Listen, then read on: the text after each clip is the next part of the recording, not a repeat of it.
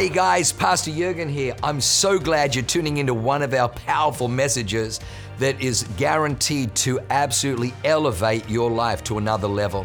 At Awaken, we only want to preach fresh, real, powerful to help you grow stronger in your walk with God, develop your faith so you can take more territory.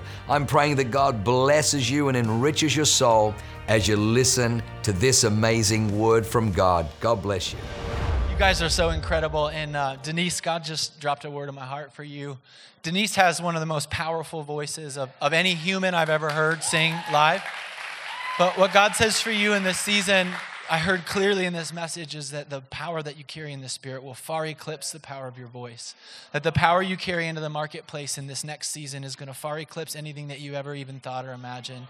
So if you just reach out your hands to Denise with me, Lord, I thank you for this mighty woman of God. I thank you, Lord, for the things that she's been believing for, that she might have even lost hope in. I thank you that now is the season that you're going to bring the harvest in her life, in her business, in her world, Lord God, in new ways. And I thank you that that power is for today that that is your power in her, not anything that she has to do, not any striving, but it is you just resting on her. I thank you for her in Jesus' name.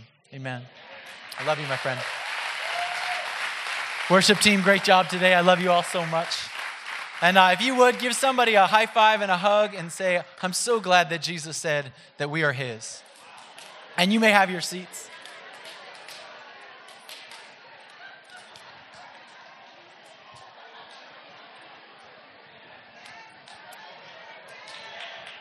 As, um, as Pastor Michael said, my wife and I have the, the unbelievable honor of, of leading this amazing worship team. And I think I might be partial, but we have some of the highest caliber leaders on our team. Like, Mandy and I are humbled sometimes at the, at the level of leaders that we get to lead. And I just like, I, I don't know, Pastor Michael and I were joking, like, is there any feedback we could even give Carrie Daly? Like, what a word like maybe she could teach us a little bit. Like the i'm just so proud of you both Dalys just the level of leadership and anointing on your life and yet still submitting under another leader. I love it and i'm so proud of you both. And elda on wednesday if you were here wednesday elda mcginty got to preach. Just the, the level of leaders that we get to lead is, is humbling. And the only reason that we've been able to, to do it really to lead the way that we have I, i've always felt like so free to run in my lane in worship and so um, free to lead how God teaches me to lead. And it, I want to just take a minute because that's uncommon for a leader to have that kind of uh, um, freedom and empowerment from their leaders. And so I want to honor Pastor Michael and Lisa, the, the way that you guys empower us to run in our lanes, the way that you really just hand it over to us and say, I trust you, go. It has made us better leaders, and it is seen in the fruit of the leaders that are coming from worship. So thank you guys so much for your leadership.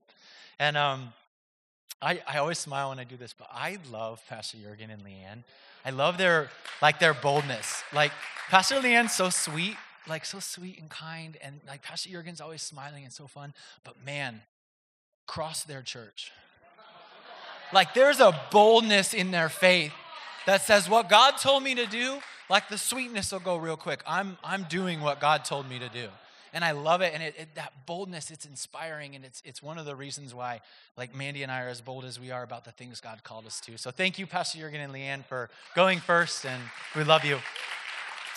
Um, you know, one of the things at this church that we encourage is we encourage you to, to read your Bible and to get the word from God for yourself to dig into the word and to let the word come alive to you. And like Sundays are great and all the podcasts in the world are great and all the books that you can read on, you know, studies are great, but the heart has got to be in the word of God. The foundation has got to be in the word of God. So we always encourage you get into the word yourself. Uh, we have our Bible in a year, which if you haven't done, I want to encourage you pick it up, start from today.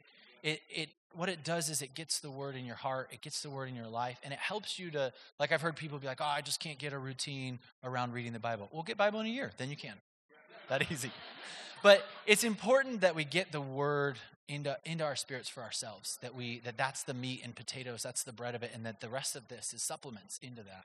And so if, if you haven't read the Bible much, or maybe you have, I want to encourage you, go back through the Gospels and read the miracles of Jesus. That's what I'm gonna, I want to talk on a little bit today is just imagining yourself in those miracles and and seeing like it would be so cool to have been there right? Like I always put myself in the place of maybe the disciples or maybe just some random person that was walking around when Jesus was doing a miracle. And one of the cool things that I've learned, like I've probably read some of these stories and some of these miracles in the Bible, uh, I don't know, probably north of 60 times, like from a childhood on up, or had them read to me. But recently I just I had this revelation of like none of them were Jesus doing the miracle by himself. Like it was never the Jesus show. Like people came from miles around to see the Jesus show. Like we're in a big auditorium in a stadium and Jesus is up front, like poof, miracle, miracle. And everybody clapped and then sat back down. Every single miracle, just about, I mean, you could probably find some exceptions, but just about every single miracle that Jesus did, it required interaction from somebody else. It required somebody to, to join him and it's intentional. It's the heart of God. He wants to do stuff with us and He wants to move in the miraculous ways through us. And it's why Jesus was both God and man, because He wanted us to realize that, yes, we're flesh. Yes, we've fallen, we've sinned. But when Jesus sits in us, and that, like in the song, it said, when the dove rests upon the Christ in me, we can work in the same power and in the same authority in the same vein that He did. So, like i'm reminded of, of the story of lazarus which in john 11 which by itself is like probably one of the biggest opportunities for offense in the bible like i, I just I, I want to dig into this a little bit like think about at this point in jesus's like ministry he's raised two people from the dead he has spoke to a sick person from miles away and they were healed right like and his friends call him like hey jesus your, your buddy Lazarus, our, our, our brother, our friend, he knows these people. It's not like some random like miracle. He's sick and he's about to die. Can you do something? And he didn't. And he said, it's, he told his disciples, it's, it's for my glory, and so that you will believe that, that this is happening. And then he, then he, after he dies, he waits four days before he gets there. Like, if I'm them, I'm like, what are you doing? You could have just spoke and did it. And then he gets there, right? And, and this is my favorite part, and it, it's in Luke 11 39. Um, he's up on the screen. He's talking to the people um, that are doubting him verbally, that are saying, This is the guy that healed people and he couldn't even save Lazarus. And I, I kind of look at it this way like somebody's over there, arms crossed, like, This is the guy that he should have saved it. And he tells him, Oh man, that's not even the right verse. Well, I put the right, wrong verse down. Uh, but what he tells him in, in the verse that it should have been up there, I didn't, I didn't even read that. he tells him, You roll the stone away. So he looks at these people that are doubting and he says, You, you roll the stone away. These are the same people, probably, that put the stone there. And he tells him, You roll the stone away. If I was there, I'd have been like, dude, you, you spoke to the waves and they stopped. Just, just like move the stone yourself. Like you can do it. I don't need to, I just put that stone there. But he, he wanted them to realize, like, I need, I need your participation for that miracle. Or I think about when he told Peter to go down to the water and cast his line in the water. And the first fish he pulled up to open his mouth, and there's going to be a gold coin in there. I would have been like, what, uh, what are you talking about? Like, I've been fishing my, this is my profession. I do this. There's no, there's no gold coins in fish's mouth. Or I would have been like, hey, if you can just, like, I believe you can make the coin appear in his mouth. Can you just make it appear in my hand so I don't have to? But he didn't. Or I, I think about this, this one for me is probably the most, like, fun one. The people that worked at the wedding venue when Jesus turned water into wine. Like, he asked them to go fill vats with water. They're like, dude, we like we work here. This is our job. Like, you want us to go fill up? He asked them to fill up over 120 gallons of water. And this isn't like a hose that you turn on and just fill. Like, he asked them to go take buckets, walk over to the well, fill them up, walk them back, dump them in, repeat. It probably took them north of two hours to do this. I put myself in those shoes. If I'm that guy, right? Like, I'd have been like, hey, so I'm not, I'm not the brightest guy, but we're talking about wine here, and you're asking us to fill these buckets with water. If you're planning to do something where you like turn this water into wine, any chance, just maybe, that you'd want to turn the air in the buckets to water first? just because you like, and he could have. Like, the point is, Jesus could have done that, but he didn't. He didn't do it. Why? Because he needed participation. He didn't want to do things alone. He, he, didn't want, he didn't want people to see that his miraculous power works and all they do is just stay out of the way. Jesus is here. Like, do he wants to do this with us. He wants to do life with us. And I, I think back, like, there's a saying that I've, I've heard, and I, I don't think it's, it, it's wrong necessarily for the people that say it, but I think it's just a little misplaced. They'll say things like, God, move now, like you did back then. Move today, like you did in the upper room. And I think it's just slightly misplaced because the heart of God is that He wants to do something new through us. And in Isaiah 43 19, and this one's the right verse, I promise. He says, See, I am doing a new thing.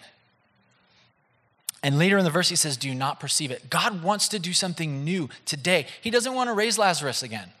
Like, he wanted to work through them in that moment for their salvation so they would believe. Today, he wants to work through you and me. He wants to do a new thing. And he asks here through the prophet Isaiah, Do you not perceive it? Do you not perceive that I want to do something with you? I want to do something in your world, in your family. Like specific to the, the lane that you're walking in right now, I want to do something with you. Um, you know, when, when God moved back then, it required those friends of Lazarus, it required their yes. When God moved in, in that wedding venue, it required those workers to say, you know what, this is crazy, but I'll fill up the buckets. I'll do it. This is, it doesn't make any sense, but I'll do it. It required their yes for, for the miracle to be unleashed. And I'll tell you that today God wants to move in the city of El Cajon. But in order for him to move, it requires bold yeses like the Hunleys that say, Yes, we'll set up church in a tent for a year when it's hot. We'll do it when it's cold. We'll tear it back down. It doesn't make any sense to us. But God, if you say you'll move, we'll show up. And I'm going to tell you that some of the breakthroughs that we want to see in this city, some of the breakthroughs that you want to see in your family, they require our yeses. They require us to step into the arena. Breaking the back of homelessness, of addiction in this city requires the people of God to say yes to some things that might not make a lot of sense. We've got to step in and say, hey, I'll partner with the miracle working God and I'll move.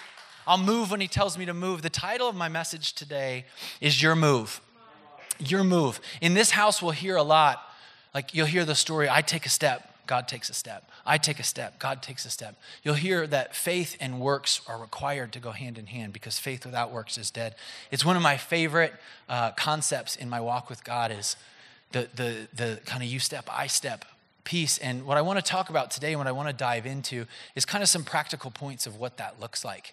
And I, I want to highlight some areas in my life where I've either slowed it down or, or have stopped the move of God because either I stopped or I stepped into God's lane. Uh, and I don't want to do this today as a way to um, point out my flaws. But my, my heart and my prayer is that through seeing some examples, you can get unlocked in your world and step into the lane that God's called you to, and you can run without the hindrances that have tied down so many people. So that's my prayer for you today. Um, and I love the, the chessboard up there, I, when I was prepping this message, I, I told my wife about it, and she goes, like, just like this. She goes, You like chess? like, kind of with that, like, you're a nerd look. And um, I just, I want to honor my wife because she is the best, the best of people. And for those of you that, that know us or don't know us, like, I'm not the easiest person to live with, and I haven't been our whole marriage. And I'm so proud of you, babe, for the way that you champion me, the way that you love me, the way that your, your heart for our family, and the heart that you have to lead others. And I'm so proud of you, and I love you so much. And I'm to keep playing chess. Just throwing that out there. She laughs because I don't ever play chess, but I do like chess. Anyways, I picture this like this walk with God as a game of chess where God and I are on the same team and I make a move and he makes a move. And I always picture it like if I'm playing with my daughter like, I'm going to get so excited about this game because she has no idea how to play this game. No idea how any of the pieces move, but I get to like do it with her and I get to teach her. And it, like, the, the picture I get is like we're playing a very real opponent that really wants to beat us. But I get to teach my daughter how to crush that opponent. I get to teach her how to use strategy and win. at a game that she has no idea how to play. And I picture the same thing with God in our walks with God. Like God just gets this big smile on his face. And he's like, come on, Jared, let's play this game that you have no idea how to play called life. Like, step into this with me. Let's have some fun. Make this move and start a new business. And I'm like, I have no idea how that, like, does it move one? Does it, can it go up two and over one? Does it go diagonal? Does it, like, how does it move? Teach me. And he's like, no, no, just make the move. And I'm like, okay, okay, I'll, I'll try it. And then he makes a move, and then I make a move. And I, I just picture this game of chess with God that kind of represents our life. And I, um, some of my points will, will kind of allude to, to chess a little bit, not too much. So don't, don't get too worried. But I have five points today, and I'm going to make it through all five. I've never done a five point message, so I'm super excited. Uh, but my point number one is uh, know when it's your turn. Know when it's your turn. And don't think of this as like a game. Think of this as like in your daily walk with God, in your life. You know, often in my life, I've been like, Lord, I, I need you to move on my behalf. I need a breakthrough. Or I've said to my wife before, and I've stopped saying this since, but babe, I just need a break. Like, God, can you just bring a break for me? And I think too often, like there is there is wisdom around waiting on the Lord and waiting on His Spirit, like in prayer and in meditation and in for Him to move. But I think the distinction I want to make here is we can get caught in this place of, God, as your move on my behalf, do something for me. And he's like, man, I, I made my move. It's your turn. Like, I'm not going to take your turn. I, I told you, you know, I said, hey, you can move that piece to that square. I showed you the move. It's your move. And so, this point, you know, knowing it's your turn, I, I think sometimes we can get lost in this. Like, well, it's my turn, but I don't even know where to move. And so I want to encourage you. What, what I've found in my life is if, if I'm in that place where I'm like, God, I need you to move, He's always challenged me, Are you sure it's my move or is it yours? And I, I, go back to, okay, Lord, what move do I want to make? And he, God, it makes it so simple. Our God is so simple in the way He leads. He says, go back to the last thing I told you. Like I told you very clearly, and you, you got it. Like you didn't miss it to have a great marriage, to love your wife, to honor her, to serve her. I told you to be a great father to your two girls. I told you to do those things first, and then I told you in ministry to run an amazing worship team. So when you forget, like when, when you're wondering what to do, just go back to the things I told you and make your move. And then let me make mine, and then make your move, and let me make mine. And I think that this is why in Luke 9 there's such a firm warning about taking your hand off the plow that God called you to. Like it, it says specifically to not look back and take your hand off the plow. And the reason for that is because when God calls us to something, when He calls our hand to the plow, maybe, maybe it's the plow of starting a new business. That's hard. It's a hard, like that ground hasn't been tilled yet. You don't know how to do it. You don't know how to file the paperwork. You've never done it before. It's scary. Maybe He's asked you to write a book and you've put it off. Maybe he's asked you to be the best stay at home mom in the world and raise up the next generation of leader. Maybe he asked you to reach out to that neighbor that you thought would never, never say yes to Jesus. Like, what's the plow that God's called you to? What's the lane that he's called you to run in?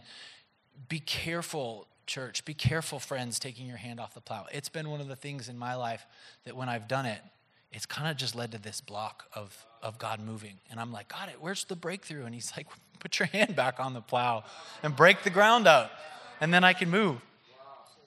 Um, my point number two is don't get paralyzed over a bad move. And I would say, of, of all the things in my walk with God um, that have slowed me down or, or, or held me back, even, probably the biggest has been living in a place of shame over things I've done in my past. Like, I have a testimony, and uh, I grew up in the church, but uh, in, in my early adult years, I lived life for me. And I call those my testimony building years. Uh, and in those years, there was a lot of mistakes. There's a lot of bad moves. And it's, I think sometimes it's easy to be like, well, that was before Jesus, or for me, that was my testimony building years. But if I'm honest, there's been moves in my, in my Christian walk as a mature Christian that haven't been great moves. Like I've done some things where I'm like, man, that wasn't the best way to handle that situation. That wasn't the best way to speak to that person. That wasn't the best way to treat my wife. And I'm, I'll get caught up in this place of, man, I suck. I, don't, I think you can say suck in church. I don't know. I'll beat myself up. I'll, leave, I'll live in this place of shame and I won't make the next move because I'm stuck on the bad move I made. And I feel that God has been telling me, and He's telling you today, if that's the place that you're in, like, hey, I made the next move. I went for it. I, made another move on your behalf. Like I'm I am the God of victory. I'm the God who doesn't know defeat. Like I think God's telling you today, and this is a message for somebody in this room, we're gonna win. Like I see the bad move. Stop making the bad move, repent, move on, but we're gonna win this game. I get to move next. Don't get stuck on the bad move. You're gonna have breakthrough. Maybe it was a rough move in your life. Yeah, maybe you messed up, but we're gonna have breakthrough. Remember that the next move that God makes is going to make up for the one you made. And ultimately, remember that a move he made 2,000 years ago covered. When he died on the cross, it covered already all of the sins that we could make, that we will make. And I think for me, sometimes I have stifled the power of God that was given on the cross and pushed down Jesus because I said, No, I'm not worthy to receive it. Because I sat in that place of the bad move I made. And I want to encourage you today if you've made a bad move, maybe it was 10 years ago, maybe it was 10 hours ago, don't sit in it. Don't sit in it. Come get prayer for it, yes. Repent of it, yes. Move on, yes. But don't let that thing hold you back from the next move God told you to make. Um, also, I, I want to talk about the opposite of that as well. You know, a good brother of mine, Leon, he's on our security team here. He shared in men's prayer recently that when we get a victory, when we make a good move, sometimes we can pull back on the on the gas pedal. And I want to encourage you, like, just like don't get stuck like in a bad move, also don't get stuck and stop playing because you made a great move. Like, don't get stuck because you got that job, you got that breakthrough, you got that abundance, and now you're just going to coast. And I think one of the saddest things for me to see is when men or women will come into men or, men's and women's prayer on Tuesday and Thursday mornings with a, a, a, legitimate need, like a prayer for a new job, a prayer for a miracle child, a prayer for a breakthrough in a family relationship. And their brothers and sisters will lay hands on them and pray for them, and they'll get it. And then they don't show up anymore. And it's such a, a heartbreaking thing for me because this relationship that Jesus died for, like this, this bond he wants to have with us, becomes transactional instead of relational. And so I want to encourage you. I want this to be a point of encouragement. If you've received breakthrough, if you've received that miracle, if you've raised your hand when Pastor Michael said, if you've had a miracle in your life, keep showing up. Come and be the one that pulls that person that's stuck right now up and says, that miracle's for you too. Be like Carrie Daly and say, hey, we can reach out and grab that. So into the next person, so into the next youth that's going to get breakthrough at conference because of your yes, because of your victory, and pass it back on. My point number three don't stop playing because it's tough. And I use the term playing, I'm talking about our Christian walk, our lives. Like, don't walk away from what God's called you to because it gets tough. Because maybe, maybe, like, things in life happen. Let's be honest, we live in a fallen world. Maybe you lose that job. Maybe that relationship that you, start, you thought would be forever is starting to get on the rocks. Maybe things in the game aren't looking as good as you thought they were. Like, there are, there are times in games where it gets tough. And I always use a, a, a card game that my wife loves to play as an example. Um, it's called Nertz, and it's a very fast paced card game. And I've played my wife several times in it, and without fail, I always get crushed. And when I do in the past, I throw a fit. Throw the cards off the table, I get mad, I tell her she's cheating. And I think sometimes in our Christian walk, we can flip the game over with God. It's not quite going the way we want, and we can flip the game over. That's it, I'm done. We didn't get a breakthrough, so we stopped coming to church. Maybe that, that boss that we loved got fired, and the new boss that is coming in is making our life miserable. Maybe, and this is a, like, maybe it's not our fault. Maybe a parent passed away way too young, or a relationship with a brother or a sister was lost. Don't give up. Don't stop playing the game because it got hard. In Isaiah 42 or 43 2, also the correct verse. Um, by the way, Isaiah 43 is one of my favorite chapters in the Bible. If you don't take away anything else from this message, go home and read Isaiah 43. But it says, When you pass through the waters, I will be with you. When you pass through the rivers, they will not sweep over you. When you walk through the fire, you will not be burned. The flames will not set you ablaze. This passage is so important for me because it says, when you pass through the waters, when you, when you walk through the fire. See, uh, our God is not one that camps in the mire, He doesn't camp in the valleys. And I think where we can get in trouble is we do. Like when I'm in a, a tough place, sometimes I just camp there in the woe is me camp. God doesn't do that. He doesn't camp with us. And we can get in this place of, whoa, woe is me, and wonder where God is. And nowhere in the Bible does it say, when you camp in the valley, I'll, I'll come play the woe is me harp with you. It says clearly, when you pass through the valley. When you walk through the fire, I, am in. I'm coming with you. I'm, I'm in to go through it with you.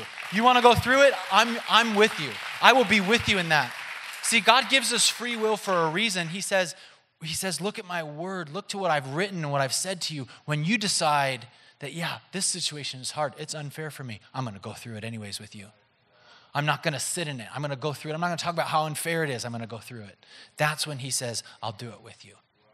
Don't get distracted, or don't stop playing because it's tough. Point number four is don't get distracted. I always picture in, um, in Washington Square Park in New York a big line of tables, right? A big line of chess tables, one right next to the other. And I picture Bobby Fischer, right, who's pro- arguably one of the best chess players of all time. Like he's been, the stories say he played like 10 experts at the same time and just made a move, made a move, made a move, made a move. Came back around and, and he beat them, beat almost all of them. I don't know. I don't know the details, but like just that level of chess prodigy as a young young youth and he beat all these guys i always think to myself what if i was playing chess at the table next to him i would be like i'd stop making moves because i'd be watching his game and i think too often we can get distracted by maybe our neighbor's game or another leader's game I think, I think too often we can be like, man, look at the Isaacs game. Like, they are crushing it. Every move is good, like, everything is fruit. And we can get distracted by looking at someone else's lane. And we don't see it all, right? And, and what we can do is stop making our moves if we get distracted. I think that one of the biggest tools, weapons of the enemy against the Christian believer and I'm not talking about against the unsaved, against the Christian believer, so the men and women in this house, is not to try to get us caught up in sin. Like I, that used to be my mentality, right? The enemy's trying to get me caught up in sin. So if I can stay out of sin, I'm beating him. That's not his biggest weapon. His biggest weapon is to get you just slightly distracted from the lane he's called you to run in. If he can get you off just a touch, looking at someone else's game for just a second, Get your eyes off the, the, the goal that he called you to run on. Uh, Stephen Covey calls it get you into the thick of thin things. If he can get you into the thick of it, of thin things, and get you distracted from what he called you to do, then, then what, what takes place overall is the, the move that God has for this city. The enemy can hold it back just slightly without having to do anything because we do it for him. So I want to encourage you run your lane. Like it would be, it's always easy for us as people to be like, well, so and so, XYZ.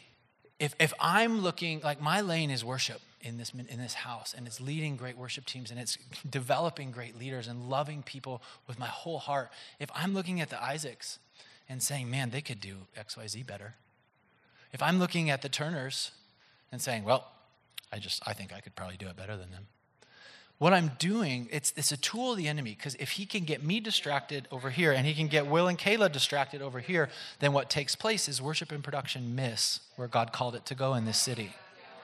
And the enemy understands if he can get us distracted just a little bit at the game next to us or just a little bit on what's going on over here, then we'll miss the lane that we're called to.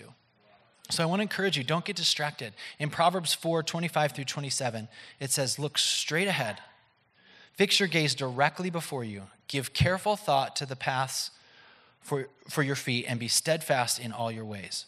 Do not turn to the right or to the left. And then at the very end, it says, keep your foot from evil. David is being very intentional here. And he, he, like he's not saying, hey, don't sin, don't sin, don't sin, don't sin, don't sin. He's saying, keep, keep dead focused on the path that you're to go on. Don't turn to the right or to the left. Don't get distracted by the things on the side of the path. And keep your foot from evil. So I think it's very important for us to remember to not get distracted. Like, and it can be hard if, if you're if you're running in your lane, and you're you're you know maybe you're a stay-at-home mom or a single mom, and you're doing the best you can do, and you're wearing out. Don't get distracted. That's the lane you're called to run in. You're raising up a champion. You're raising up the next generation. And you need to remember that that calling is just as important as the one to lead this church that my, Pastor Michael and Lisa have. Run your lane well and don't get too distracted. Point number five, and I made it through all five points. Point number five don't take God's move. I think that as we start to grow in our, in our walk with God and you know, I, I picture as my daughters start to learn the game of chess or checkers or any game we're playing, they're ready to, to, Dad, can I take your move? I'm like, yeah, go ahead. So then they move, and then they take my move, and then they move again, and they take my move. And by the end of it, they're playing the whole game, and I'm just sitting there watching, and they're getting frustrated because they're getting beat, and they don't understand what's going on. I think that we can get into the same place because God's will for our lives is for us to win, but He's not going to overrule our will. And we need to understand that. And, and this is why it says to work out your faith in fear and trembling. Like we need to have such awe and reverence that we get to play. Like we get to do life with the King of Kings and the Lord of Lords. But we have to be very careful not to take his moves. And you know, a good, a good friend of mine, an amazing leader in this house, Eldon McGinty, encouraged me a couple years ago. We were in the country bar, and I, to be honest, I was really frustrated with the lack of growth in the worship team. As a, as a leader, uh, you know, things that grow produce fruit. And for about a year, our team had kind of been stagnant. We hadn't grown in numbers. We didn't have new, new team members. And I was frustrated, and I was talking to her, and I was like, you know, we, I, I need to do, you know, more outreach programs. I need to go meet more people, and I need to like walk around and, hey, hey, do you play an instrument? Do you play an instrument? Do you play an instrument? Yes. And then I need to like pressure those people into joining the team and shame them if they don't. like, I wish that was a joke. I need to go find these people. I need to build this team. I need to be the one that, that makes this team better. And she said to me, Jared, there are some things that are yours to do, and then there's some things that are God's to do. Don't, don't take his. Don't take that weight on your shoulders because you can't carry it. Like you'll, you'll, you'll break under it. And she said, Yes, your, your job is to develop a great culture, a healthy culture, to raise up leaders that can lead other leaders. Your job is to, to, to create a, an atmosphere where people can feel loved and then worship out of that place of love. Your job is to build the nets that can catch a 50 person team, that can hold, to build the systems and structures that can build. But your job is not to fill the team. Your job is not to bring in the harvest. And, and she said it so brilliantly, and it stuck with me. I don't even know if she remembers, but it stuck with me for so long because it's God's worship team. It's not Jared's worship team. Like, it's what I love about our pastors. This campus is not their campus, it's Jesus' campus. They just get the honor of leading it. And so I, I just want to encourage you in your walk, in your life, in your realm, don't take God's move. Like, if there's something in your marriage that is rough and struggling, don't try to fix the other person. That's God's move. Fix your heart. If there's a, a, a, broken situation in your finances, don't try to fix the economy. Like live under God's economy. Let that, let him do the things that only he can do. Like you'll hear all the time in this house, we don't have to participate in the world's economy. And it's true as long as we let God move. As long as we don't try to take it, oh, I'm going to pick up six extra jobs and I'm going to, like, we got to do our part, yes, and work in the lane that He called us to and put our hand to the plow that He called us to. But we also have to let Him do His part. We have to trust Him to do His part. We have to sow the seed that we planned to invest into something that didn't work out. We have to, we have to continue to trust Him. So, as I close today, I want to encourage you in your walk with God, find those areas. If one or two of these things like hit hard for you, it's not to condemn, but it is to convict. And it is to, to stir up faith in you that, yes, I can do a little bit more. I can do my part. I can partner with God in the miracles I need in my family. I can partner with God in the, in the breakthrough I want to see in my community. And I, I hope today that you take away just a little bit of what you can do, that you keep your hand to the plow, because I'll leave you with this thought. When we put our hand on the plow, I, I love the picture we're, we're breaking up ground. It's hard work. If you've ever held an old school plow, they're usually made out of wood. You're going to get splinters. You're going to get blisters. Sometimes you can come out and be like, I don't want to. You can go back to that same office. I don't want to work here today. You can go back to that same argument you had with your spouse. I don't want to lay down my will for my spouse. You can go back to that same child that's been a difficulty for you and be like, I don't want to do this again. But I want to encourage you take hope. Take faith that you're yoking up with Jesus, that you're, that you're joining with him in the, in the place that you're going. Put your hand to the plow again. Continue to work in the lane that he's called you to. Don't get distracted to the right or to the left. And continue to flourish. If you'd go ahead and bow your heads, I want to pray for you tonight or this morning. Lord, I thank you for this amazing group of people. I pray, Father God, that you would bring them new levels of clarity of the, of the lane that you've called them to run in. That you would help them to see that there is a unique design purpose for their life, that you have them in a lane to run for a reason. I pray that they would not look to the right or to the left, but that they would continue to stay steadfast in what you've called them to do. And I pray that as they do, you would pour out your spirit and pour out your favor upon them. Lord, continue to elevate your sons and daughters as they draw closer to you, as they lean into you and for what you have for them. Lord, I pray a blessing over these amazing people. I thank you for what you're doing. In Jesus' name, amen. Wow, what an amazing word. I hope you enjoyed that as much as I did.